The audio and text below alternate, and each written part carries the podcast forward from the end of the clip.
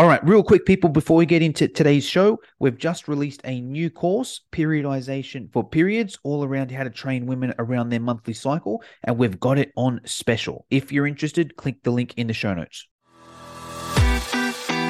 You are now listening to the Fitness Education Online Podcast, the podcast where fitness professionals go to grow their fitness business. If you're in the fitness industry, you'll find tips and strategies from proven business experts. Now, let's start the show. Hello, guys, and welcome to the Fitness Education Online podcast. I'm here with another episode with my brother of Bro Science, Craig. Thank you very much for joining me for today's episode. Thanks, Trav. Uh, excited to be back yet again, uh, chatting with an awesome guest. Yeah, really excited for this one because it is such an important topic and something that um, is really, I think, not covered and not. I think it's becoming more uh, more and more popular now. Um, I think in the in the the few years previous, it hasn't been as important as what we see it now today. So today we've got um, Australia's number one sleep expert, Olivia Arezzolo, who's got a um, bachelor in psychology, sleep uh, sleep certificates, nutrition certificates, as well as one of our own brethren of a Cert three, Cert four in fitness thank you for, for making a bit of time today to join us. Uh, really appreciate it and, and really looking forward to today's chat as well.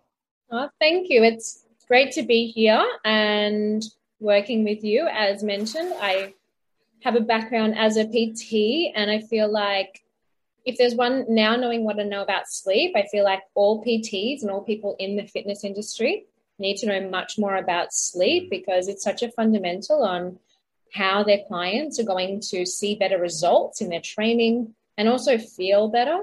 Um, so I'm really grateful to be here because I know that your audience is probably all all of the ones that are you know taking your courses and studying and wanting to you know be in the industry. So I feel like it's really going to be really valuable for them. So thanks for having me. No, our pleasure, completely our pleasure. So first things first, maybe we'll just dive into a little bit of background. Where you know you've obviously been involved in the fitness industry, um, but but what's a bit of your background? So I have a bachelor of social science psychology, certificate of sleep psychology, diploma of health science nutritional medicine, and a certificate three in four in fitness. So initially, while I was studying, I was doing wellness coaching. Just as I as I accumulated my degree, um, I began, you know, coaching in different areas, be it stress or mindset, then some PT. And then when I finished sleep psychology was my last degree, and I started doing some coaching in that space. And it turns out that my sleep clients got really good results really fast. And I started talking to other people about it, and I realized that everyone needed help sleep, and nobody knew what to do about it nobody was sleeping, but everyone was just like, I'm tired. And I was like, so what are you doing? And they're like. I don't know. I'm like, what? Like, whereas, you know, you talk to somebody who's, oh, I'm unfit. And then they're like, okay, so I go to a PT or, oh, I need to, you know, clean up my diet. So, you know, they Google, you know, weight loss diet or, you know, paleo diet. Mm. Like it's very, like, people take action. Whereas with sleep, it's very much just like, I'm just not sleeping well oh well. Yeah, and I was and like, I think. I was going to yeah. say, and one of the things that I know we've spoken with Craig in the past is like the role that GPs play in this as well. Of you know, like Craig, I'm going to throw. There's always a bit of a running joke that I always throw GPs under the bus. Straight um, under the bus. but essentially, people go in. I'm not sleeping well, and the GP and it's like I'm not sleeping well. Can I have something to help me sleep? You know, and, and that's the first thing that happens, rather than uh, a holistic approach. I know, I know that wouldn't necessarily be Craig's approach, but but um, yeah, Craig, maybe maybe a bit of your experience on, on that side of things around like a GP's role in this as well. Well, I always talk about it. It's whenever there's a, a there's a little caveat at the end of any kind of statement. Otherwise, see your doctor for more information. I'm I'm often slightly concerned about that suggestion at, at times after listening to your book. Uh, I know there was a lot of those suggestions. I was like, uh, I think the referrals might be going in the opposite direction for people who need some help with sleep. Uh, it, it is a massive problem we see in uh, in primary healthcare, in general practice. Uh, it uh, it is one that people come in, and, and and a lot of these sort of lifestyle type things, people come in and would like some kind of quick fix, and unfortunately, during my medical training, we don't necessarily learn all the stuff that's that's covered in your book, and we don't necessarily explore it in a in a holistic way. So, uh, unfortunately, there are occasions when you you know you will provide a little bit of a, a short term provision of a medication to assist with sleep. Uh, my my general historic approach has been provide some guidance on sleep hygiene, which is similar to a lot of the stuff that is discussed in your in, in your book and in your work, um, but but probably not to the detail and, and not in a way that you're able to action a plan. I, think that that description that you said is essentially people are very passive around their sleep. It's just like sleep just happens to them. They don't necessarily do anything about it. So other than the, you know, try not to drink too much coffee and stay off your screens, you know, we're not really able to provide them a huge amount of um, actionable advice. And that's what I thought was um, was really awesome about your book. Oh, thank you. I think that's sort of why I'm probably most passionate about it because when you look at the research, there is so much you can do to improve sleep, and you know it's it's not necessarily complicated. Like this is what I share in my book. You know, light is the number one factor to control the circadian rhythm. So if there's one thing you can do to improve your sleep, it's to block out blue light in the evening. And that can be very, very simply achieved by a pair of blue light blocking glasses, such as Oh, no, they're not. In, they're, they're not, over there. usual spot. They're, they're, over there somewhere. we like blocking glasses, which are my recommendation. Um, you know, it's it's the number one way that you're going to improve your sleep, and it's not complicated. You just put on glasses. Can, can, I actually ask about that because they they're definitely something that is more and more common. Are they? I assume there's lots of variety of them, and, and some yeah. are probably better than just because you're on the topic now. Well, of course. Um, it's actually, I assume some are better than others. It's a great question because so there's digital lenses, which are the clear lenses, and then there's blue light blocking glasses, which are the orange and red lenses. Now, now the digital lenses, they're the ones that have become more popular in recent times. They block out 40 to 50%, whereas the, the red lenses and the orange lenses block out 100%, at least the ones that I recommend do. So it's so important that you have the ones that have the red lenses or the orange lenses. Otherwise, you're essentially 50% covered. Hmm. And um, even amongst and I, those, are they like quality of lenses? Yeah, absolutely. Absolutely. So um, I've on my website a sleep kit, which includes 100% blue light blocking glasses. I'll include that as a link for you guys so you can get the ones that are actually the best quality. And there's a discount code which I share um, as well. So it's really important to make sure that you're having 100% blue light blocking glasses. Otherwise, just like if you're using a medication that's only half the strength, it's not going to work. Hmm. And then you're still going to have struggles, struggles falling asleep, and you're still going to have struggles staying asleep. And I think, you know, that's such a simple, actionable tip, but it does blow me away that you know that even medical profession professionals aren't taught the fundamentals of okay, what controls sleep?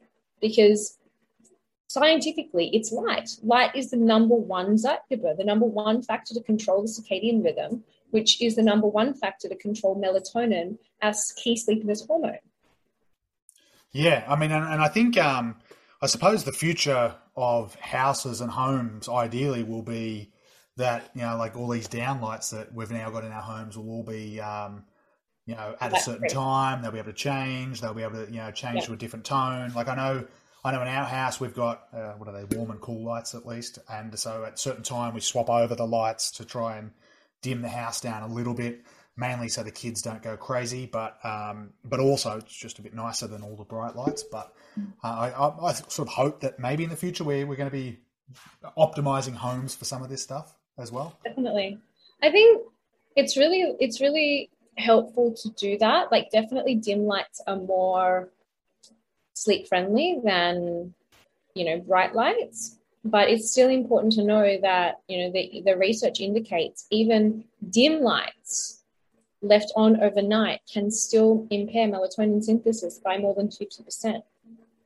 Wow. So even if you have your lights down low and you're not using any screens, like you know, a device, a, a laptop, a TV, a phone, your, your melatonin is still going to be suppressed. Mm. Just because we've had advances in technology doesn't mean that our biology has adapted. Our biology is just still the same as it was thousands and thousands of years ago, which is programmed to be if it's dark, melatonin is produced, therefore you sleep. If it's bright, melatonin is suppressed, therefore you're awake. Mm. And that's why we continue to see sleep problems pervade across society. And I was reading this study today 68% of Aussies are struggling to stay asleep through the night, and 78% are kept awake as they're falling asleep with random thoughts, quote hmm. unquote. Yeah, wow, interesting. You know, I mean, this is, this is me. This mean you know that means that four in five are struggling to fall asleep, and two in three are struggling to stay asleep. These are hmm. huge statistics, but why? It's because when I, I know that when I talk about blue light blocking glasses, people like, what are they? People aren't doing the number one thing, and they, they're doing a lot of the other things. They're taking the sleep supplements. They're, you know, um, they're trying to cut out technology. They're, you know, eating early. They're, you know, doing all the right things, but they're not doing the most important thing. Yeah, wow.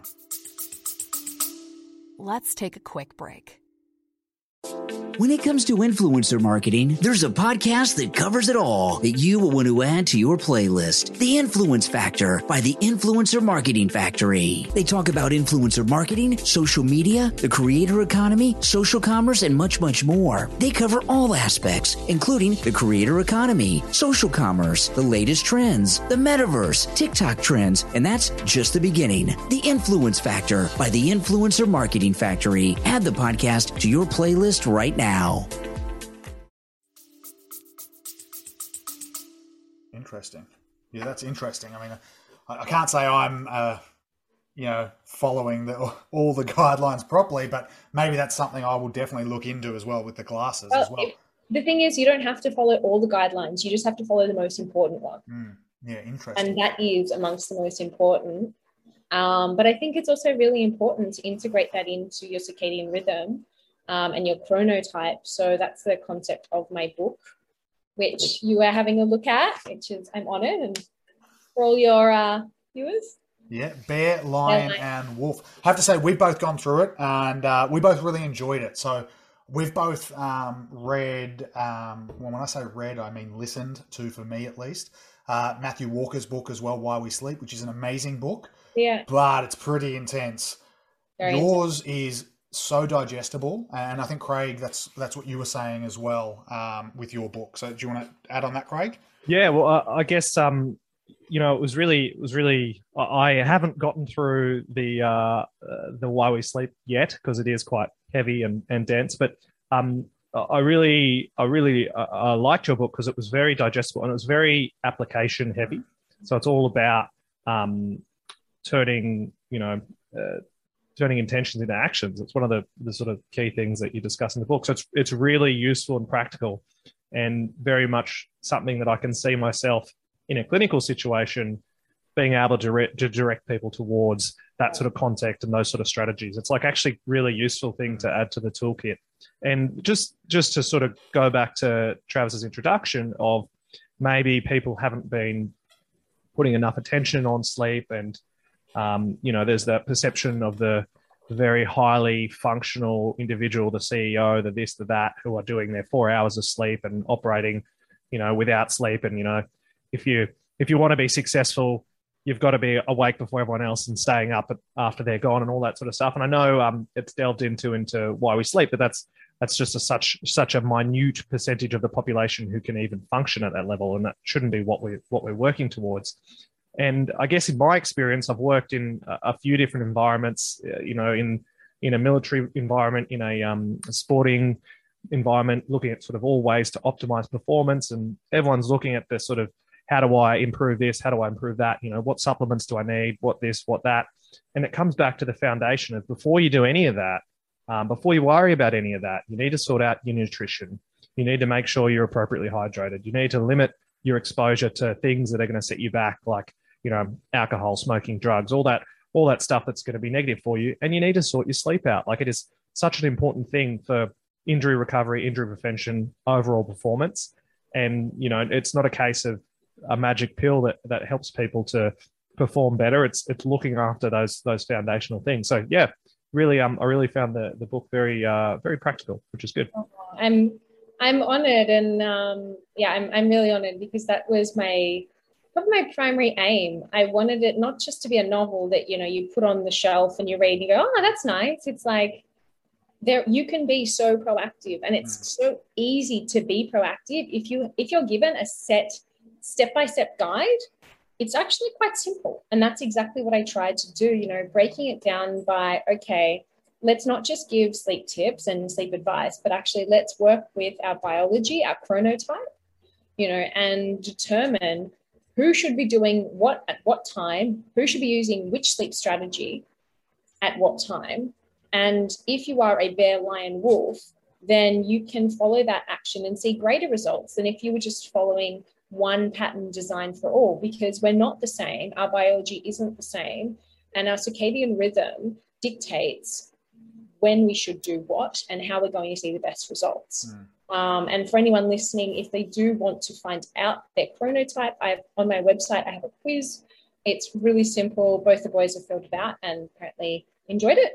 Um, both came so, back. Both came back as bears. For anyone who fills it out and goes, "What are, yeah. what are the uh, what are the two boys?" We, we both came back as bears. Which yeah. one thing actually, again, listen to your book. Right at the very end, you've got your acknowledgements, and you've got um, you know, to my, my parents, who I think were both bears, and my grandmother or something, I think was a bear.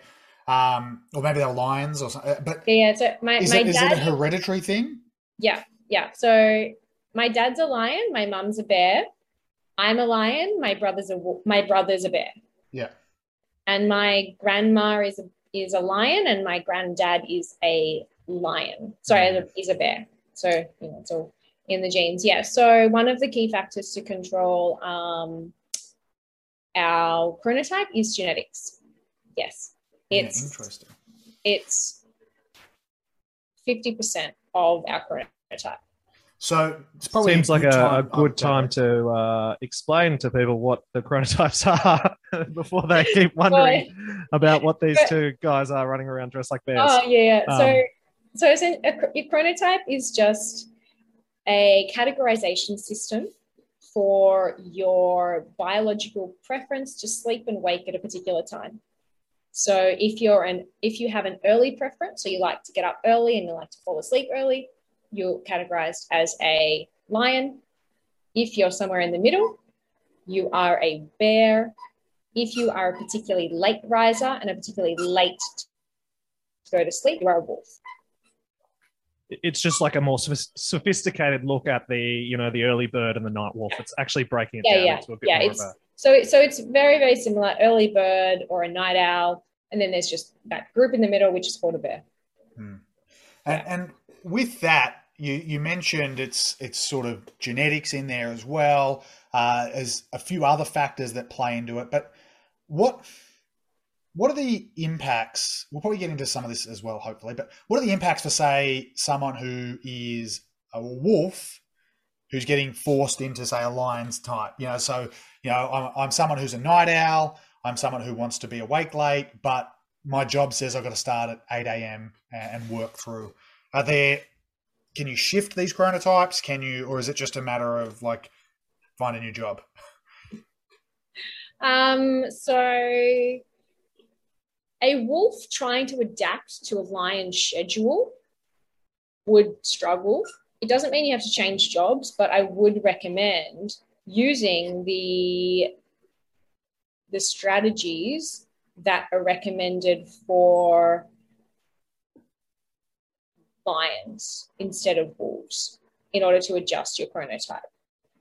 Yeah. So, for example, lions are encouraged to exercise early in the morning um, whereas wolves are encouraged to do it in the afternoon. If you're trying to shift into a lion chronotype pattern, then you should adopt the strategies that are recommended for lions uh, because it's not just your underlying circadian rhythm which dictates your um, your circadian rhythm. It's also things like exercise and diet, which is are also signals for the circadian rhythm to either suppress melatonin or produce melatonin. Um, exercise, for example, reduces melatonin, so it makes us feel more alert, um, as does light. So if you're trying to get up really early, then movement in the morning is one of the best things you can do in bright light. Um, it might feel kind of painful at the start, but this is just while your circadian rhythm is adjusting. And over time, you'll actually find it easier to accommodate that um, that schedule, even if it's naturally your preference. Yeah. Okay. And it's one of the things that's sort of discussed in the book that the chronotype obviously does change and it changes over time. And I guess one of the things that you're sort of starting to see, Travis has got a background in um, in education and and you know the schooling system isn't really set up for what the chronotype of uh, I guess you know the adolescent male might be a, a, lot of the time. So there's a lot of those sort of structures that um, maybe people have to fit into. And I know there's been a fair bit of talk around you know shifting school times uh, to to find an appropriate balance, and, and that's also to obviously factor in with you know parents' working schedules and all that sort of stuff. But I know there's been questions asked about whether the the school system hours that were set up you know 50 60 years ago are still the best way to go about it and is that the best way to be you know educating young people to be aware of these these issues?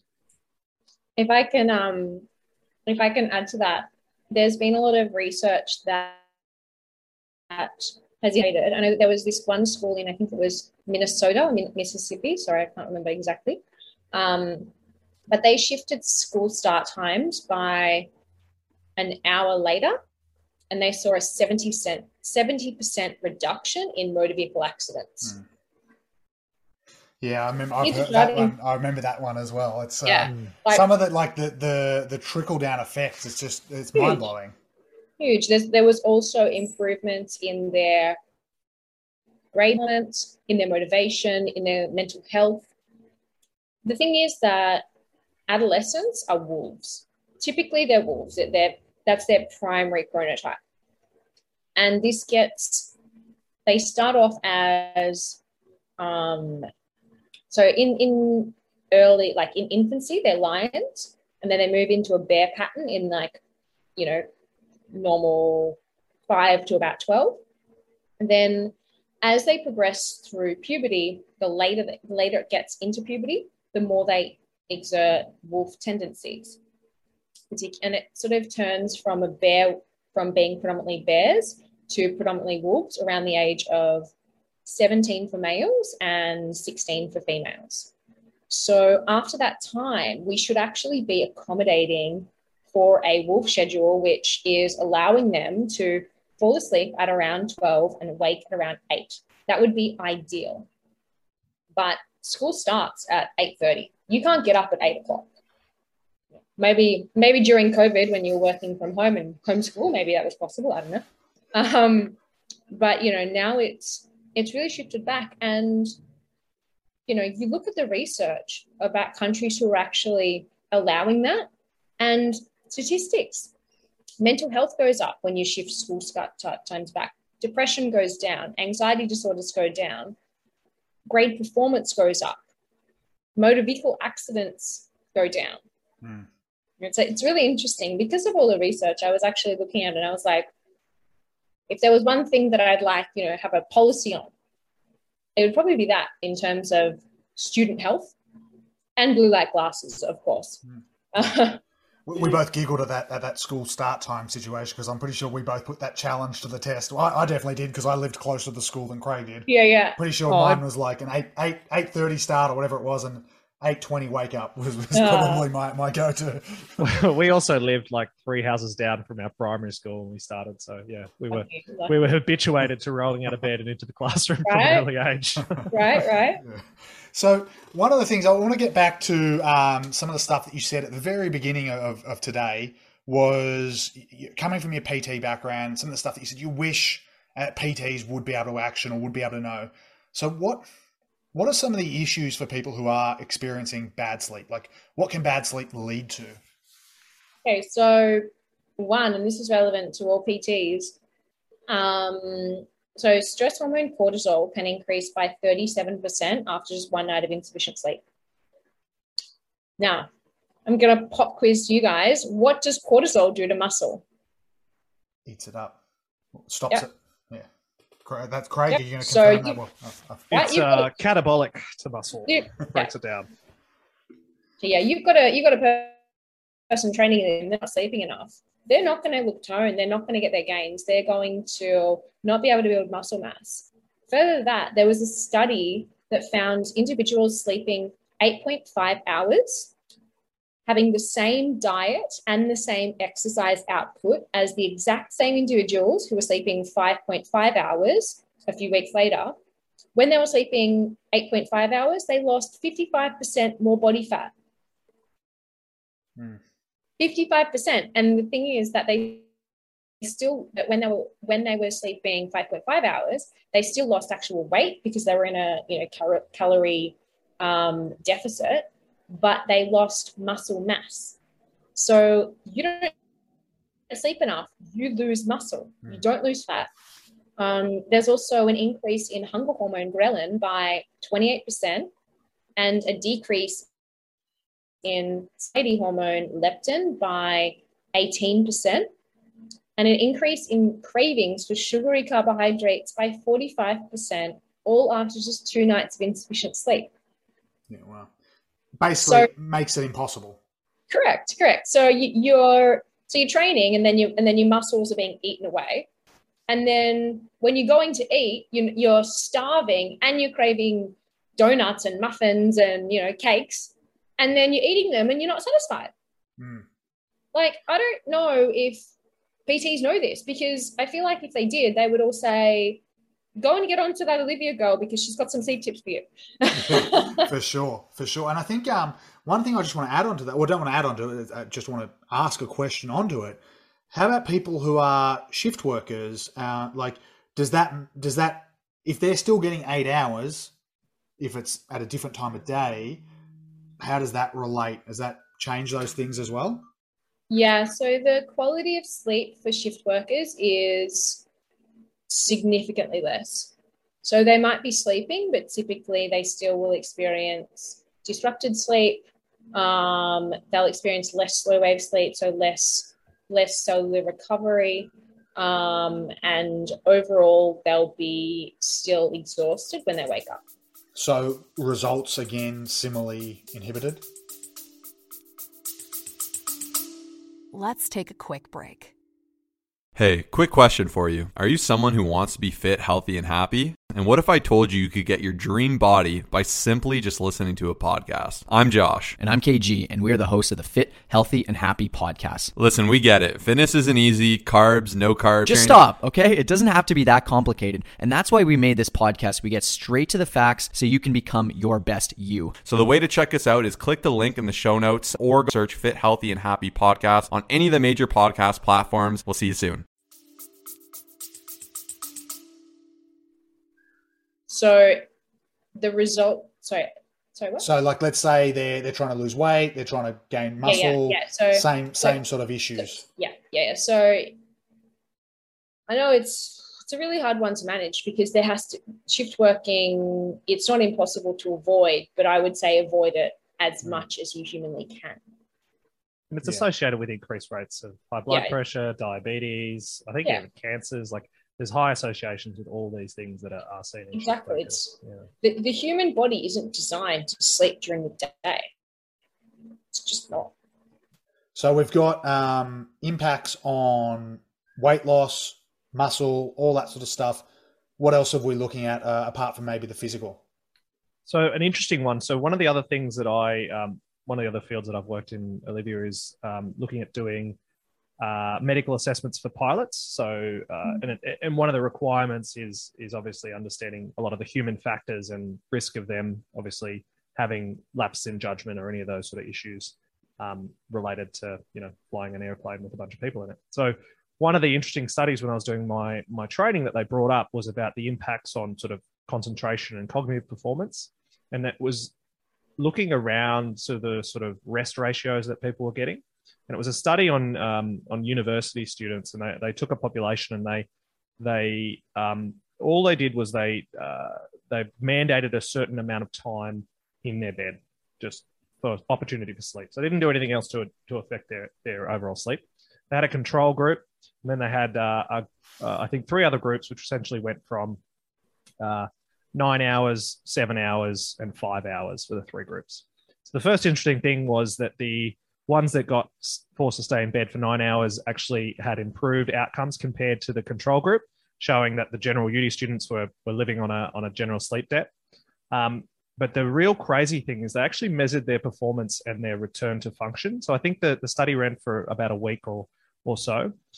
And the question was, how long does it take people to recover from, from this fatigue? Because I guess the, the general uh, work life balance is you work for a week, you get two days off, and then you, you're back onto it. And, and that was sort of the approach for uh, pilots for their rest strategies.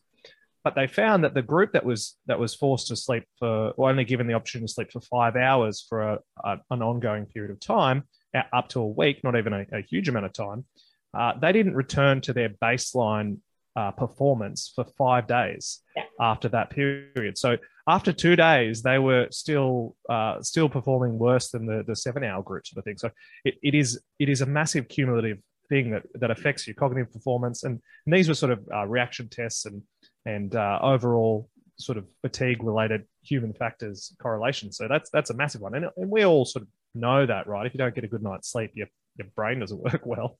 Hmm.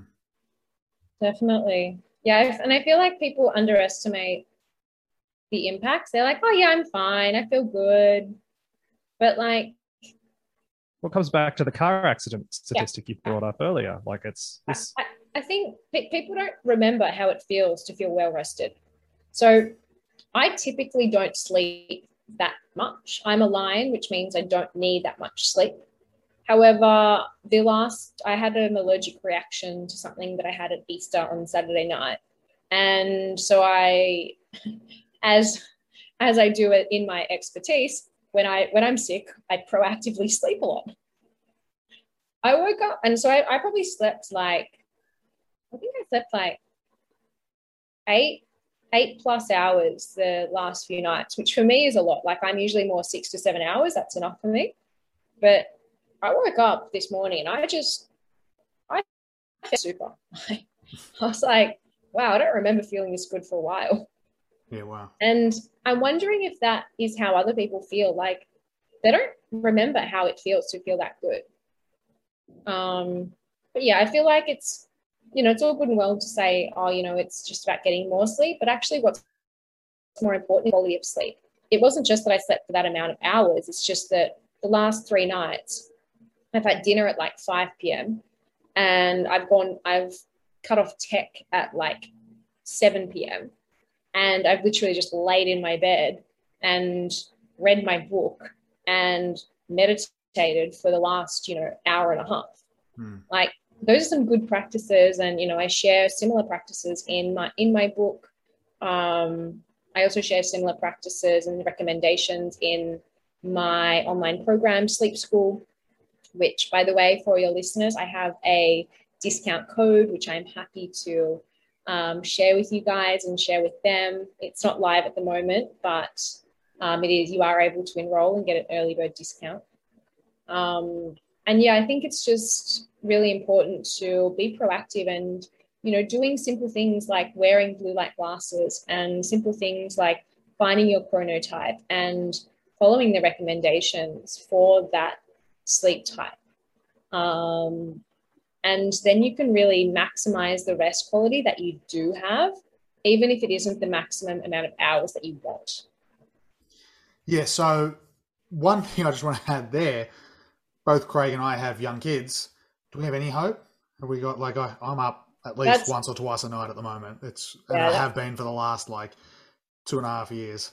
It's uh, it's been. Well, and, I was going to uh, respond to your earlier story. I, I, think I might have also had an allergic reaction on Easter Saturday. I was at a wedding and I haven't felt very well for many days afterwards. So I'm not sure which bottle of wine I had the reaction to, but uh, there was some sabotaging of my sleep happening then. So right, yeah, Sorry I should have. I should have had. Uh, I should have gone the eight to nine hours sleep thereafter. But yeah, my my kids are pretty good with sleeping, so I'm going all right. Although I do have another one on the way in a couple of months, so that's going to go backwards. I'll agree. I think getting around sleeping with kids, that's a tricky one. Um, but I still believe you can use a lot of the strategies that so then when you are sleeping that you are maximizing your rest quality for Mm. example using blue light blocking glasses that's still going to mean that when you're waking up through the night in, that means that your melatonin levels are, are going to stay higher and therefore you're going to sleep deeper when you do fall back to sleep um, similarly you know other recommendations in my book um, you know, using a magnesium supplement, and I do have a specific, you know, specific brand to recommend. Um, that can be really valuable as well. And, you know, despite getting up for your kids, it's still going to help you maximize your rest quality. So I No. think that's also really important to, and, you know, knowing your chronotype as well and catering to that, even if you are waking several times throughout the night for your kids, it's still really important to be proactive and all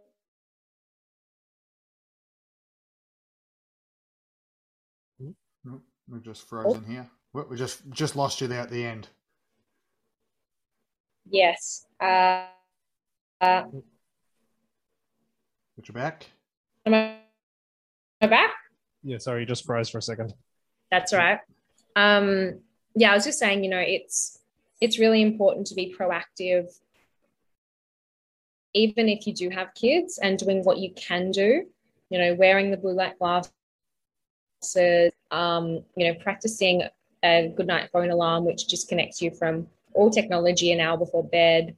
Um, you know, practicing reading, it being maybe that's reading together with the kids. You know, teaching fundamental sleep hygiene. You know, we have we have bedtime routines for our kids, so making sure that they are actually the effective ones that you know I would recommend in my book or in sleep school. Um, um, my online program and then you know doing what you can because admittedly your sleep isn't going to be as great as if you aren't interrupted by kids but you can still be proactive despite that It's funny It you just true, said yeah. something there, Craig. i'll just you Yeah. said like you know kids they talk about the routine and it's funny that you know we we know that hey, we need to follow this routine for the kids to go to bed, but as Right. adults that seems to go out the window, Right. right? Let's take a quick break. Hey, Bar and Grill fans, it's Jim with Madhouse Bar Talk, where me and my co hosts sit around and talk about the things going on around Madhouse Bar and Grill in Elyria, Ohio. The whole conversation is unscripted, uncensored, and unedited. Anywhere where you stream podcasts, just remember Madhouse Bar Talks, baby. no it's exactly the same we still need a routine that's why that's why you know as you'll see in my book a lot of it is just about routines like they're based in science but routines make it straightforward and actionable and and applicable you know like it's all good and well to read a book but you need to actually know okay what do i do in step one step two step three? And that's what i teach in my book. That's what i teach in my online course sleep school because and that's what i teach in my private coaching as well. What do next? That that's what people need to know. The science is good but actually what's the what what are the three steps that i need to take to sleep better tonight? That's what you essentially want to know. And so if somebody was asking me that i'd say one know your chronotype take my quiz. Two use blue light blocking glasses. And three expose yourself to light in the morning in the first hour. If you're a lion or a bear 20 minutes. And if you're a wolf 40 minutes. Like just in Right. case anyone wants short sharp actionable tips Mm. Yeah. Well, Craig, what uh, were you going to say? Well, what I was going to say earlier is, um, it is true. My kids aren't responsible for scrolling through social media at you know 11 p.m. at night or feeding me an ice cream um, several hours after I should have gone to bed. So it is true. There are definitely mitigating factors to improve your sleep, irrespective of the things that are outside your control.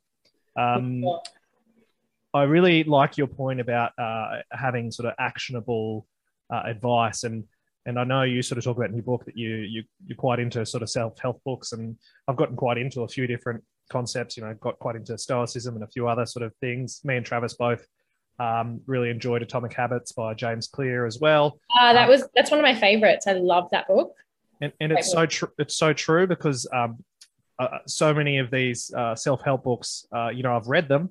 Doesn't necessarily mean I've helped myself as much. Uh, right. Good, you just read good, and you go, okay, that's good. Yeah, but but for for example, your book and and um, Atomic Habits have really practical applications, which are which are really useful to to do. You still need to do them, but the other thing that you always t- you you actually um, finish your book on some really good ways to approach that and the importance of having a system and having support and a few principles to try and actually enact them. So I'm gonna I'm gonna make sure to try to try to utilize utilize that. And then the other thing that I thought would be quite good to talk about um, is you know you talked about the importance of a bedtime routine. And one of the good things in your book, one of the many good things in your book, was that like the signature bedtime routine. I, I think that that is a good little encapsulation that the listeners could uh, could get a lot out of out of if um, if we go through that quickly. Sure. Uh, I um yeah so so the, the number one is the is the uh the block out blue light, light. Uh, two yeah. to three hours before before bedtime. Um, yeah, yeah. Number two is to have lavender capsules, lavender oil capsules, not just lavender oil, because lavender I oil. Never, I never knew that was a thing. I've never yeah. heard of that before. Yeah, they're um they're in pharmacies in Australia. Um, I think they're, they're less well known, but if you look at the research, the actual clinical data, um, so there was one study in a scientific journal called Phytomedicine that found that lavender oil capsules could reduce anxiety by 59% and improve sleep quality by 45%. There was another study that found that lavender oil capsules, the same milligram, so it was 80 milligrams in both studies, could reduce anxiety by 45%, which was comparable to a sleeping pill, which reduced anxiety by 46%. Yeah, wow. Crazy, right? Crazy. Well, funnily um, enough, uh, yeah, funnily enough, I used to um, come home when I was living interstate and uh, this probably isn't isn't the most effective, but I used to roll over and find a sprig of lavender under my pillow that my mum had stuffed in there on occasion. I don't know if that ever happened to you, Travis, but maybe I've the never had that. Maybe the lavender capsules. Well, that was that was the turn down service that Mum gave us when I was moving back from interstate. But the lavender capsules sound more practical than waking up and finding a sprig of lavender in your. Yeah. Well, Brenda sprays lavender probably... oil on the pillows occasionally. Can be helpful, but I would recommend capsules. going by the capsules just because that's what's in the clinical studies. Interesting.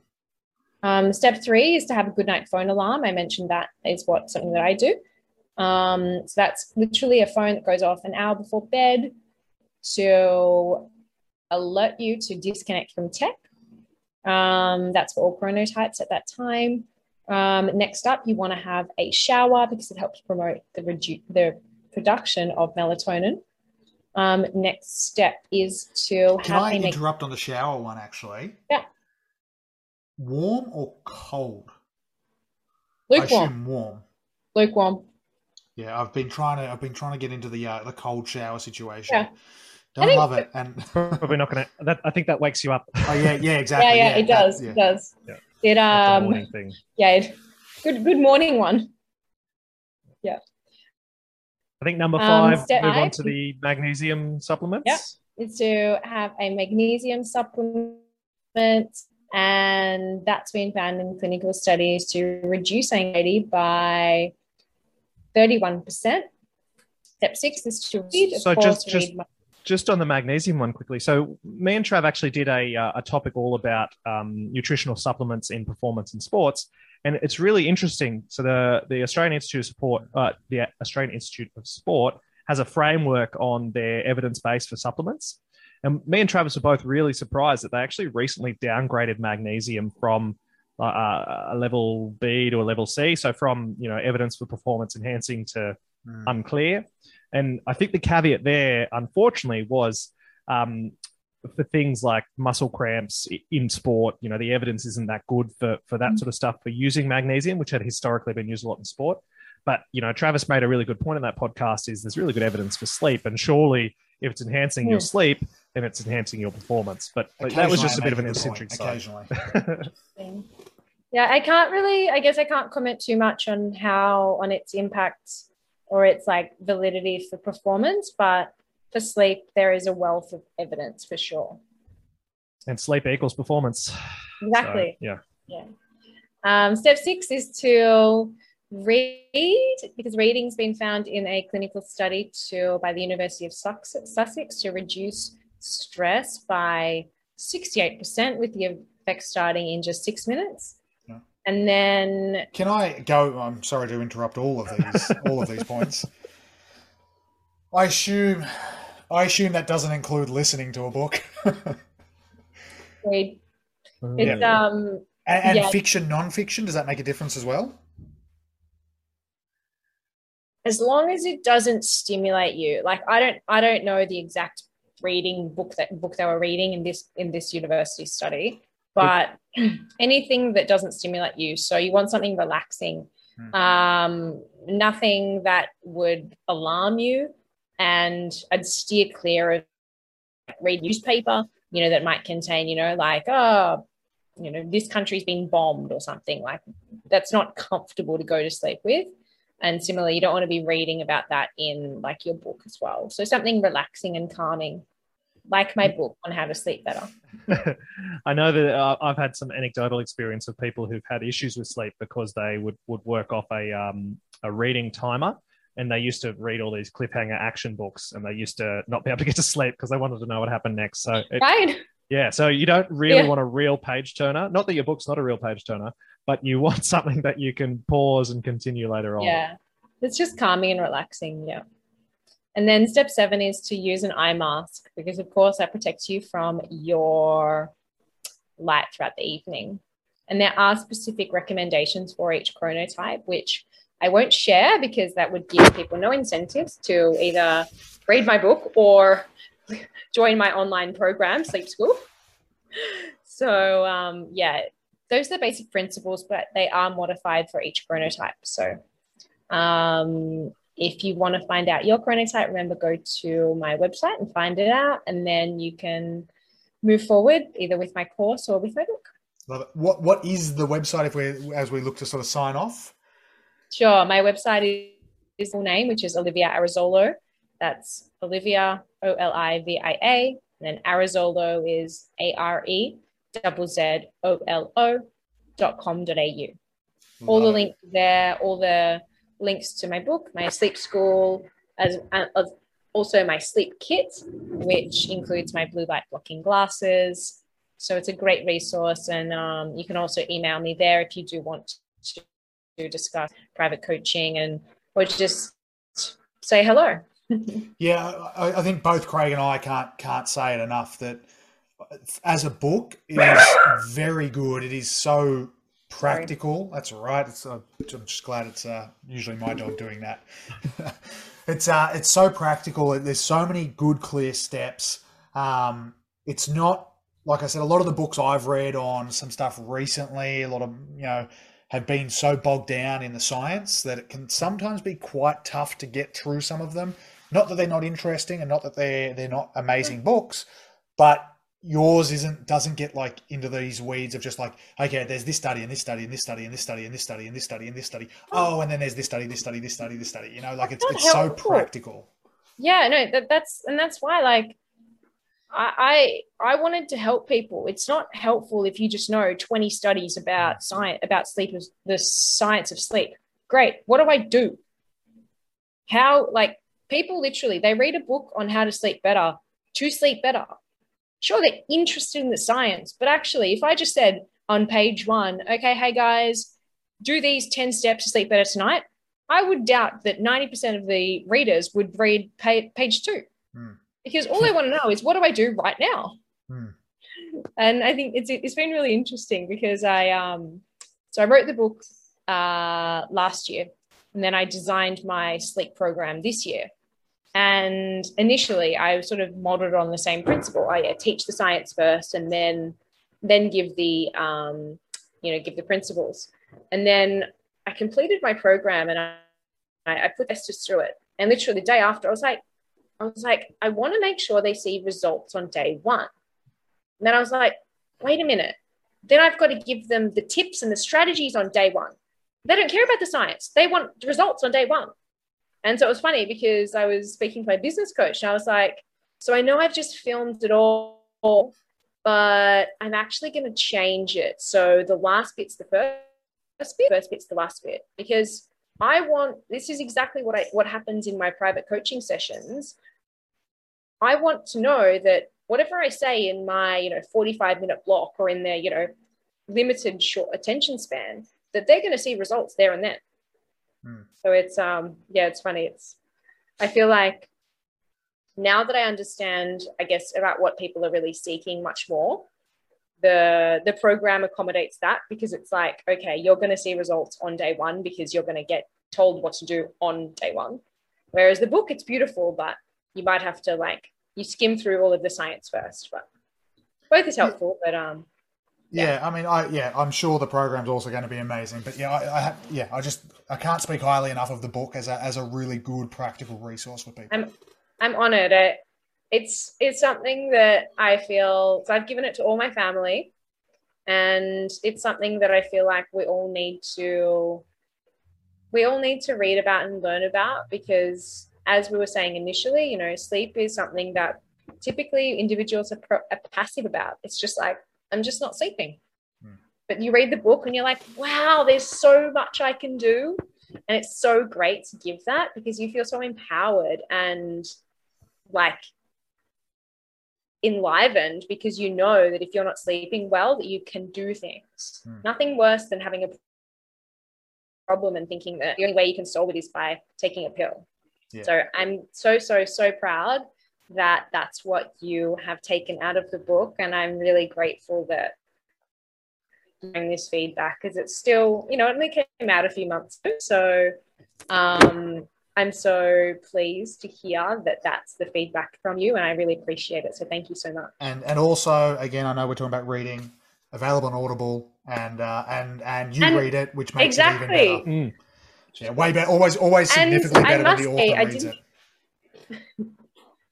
Always better, but it's really funny because I've never read. I, know, I've never. It's my first book, so I listened back to the to the to the Audible myself. As soon as it came out, I downloaded it I'm like, wow, I have a really like calming voice. I didn't read that. I just tried to sound like professional. Yeah, yeah, it, it's very good. It's very good. As I said, for a yeah. lot of these ones, I, I didn't expect to see it on Audible, to be honest. And then and then it was there, and I was like, that's it. Got to get it. Got to get it. Got to get it. So went and did it. So thank you very much for that. Um, I'm so honoured. Thank you, Craig. Before we sign off, you got anything you want to finish off on? No, great episode, great chat. I hope people have hung around to listen to the whole thing. Love it. Uh, Olivia, thank you so much. Uh, we'll get all those links and all that information in, in the notes. Uh, that'll be in the notes uh, below. So please check it out. Please go and do the quiz for your chronotype. Uh, really interesting. Plus, you get you actually get some good information after you do quiz as well. So um, if you're not going to, you know, if, you, if you're like, oh, maybe I should buy the book, you should buy the book. But yeah, you actually do get some good information after doing the quiz as well. Uh, Olivia, thanks for giving up a bit of time this evening. Hopefully, we're not uh, interrupting your, your sleep cycle as you as you're looking into the, the screen right now. No, but I am um, I am happy to be signing off because I'm very so me. I'm very very sensitive. So if I'm exposed to too much light in the evening, or I drink anything except green tea as a stimulant for caffeine, then I am bouncing off the walls. So yeah, wow. I will very, very happily um, love you guys and leave you guys. Thank you so much for having me.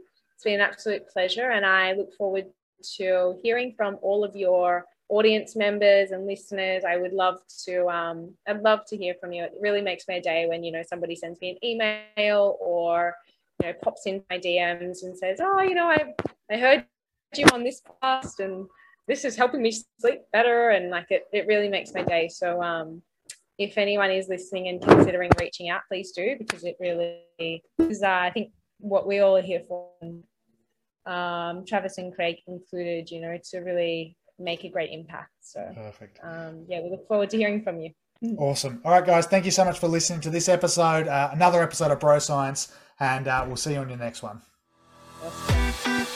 Thank you for listening. If you liked this show, share it with your friends, subscribe on iTunes, and leave us a five star review. For show notes and free training on how to grow your fitness business, visit www.fitnesseducationonline.com.au.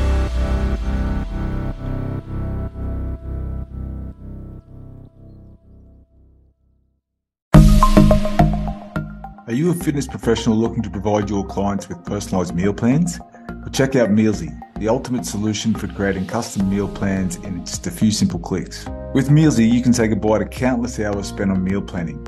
Our Australian meal planning web app is designed to save you time and effort so you can focus on what really matters your clients and their success. Mealsy provides you with a vast library of recipes, all created by nutrition professionals. From breakfast to dinner and everything in between, we've got you covered. Whether you want to create a custom meal plan tailored to your client's needs or choose from our selection of ready made meal plans, Mealsy has the flexibility to accommodate your preferences. So why waste precious time and energy creating meal plans from scratch? Let Mealsy do the heavy lifting for you, while you focus on delivering exceptional fitness services. Join the community of fitness professionals who have revolutionised their business with Mealsy. Visit our website at www.mealsy.com and sign up today. Mealsy, the smarter way to meal plan for fitness professionals.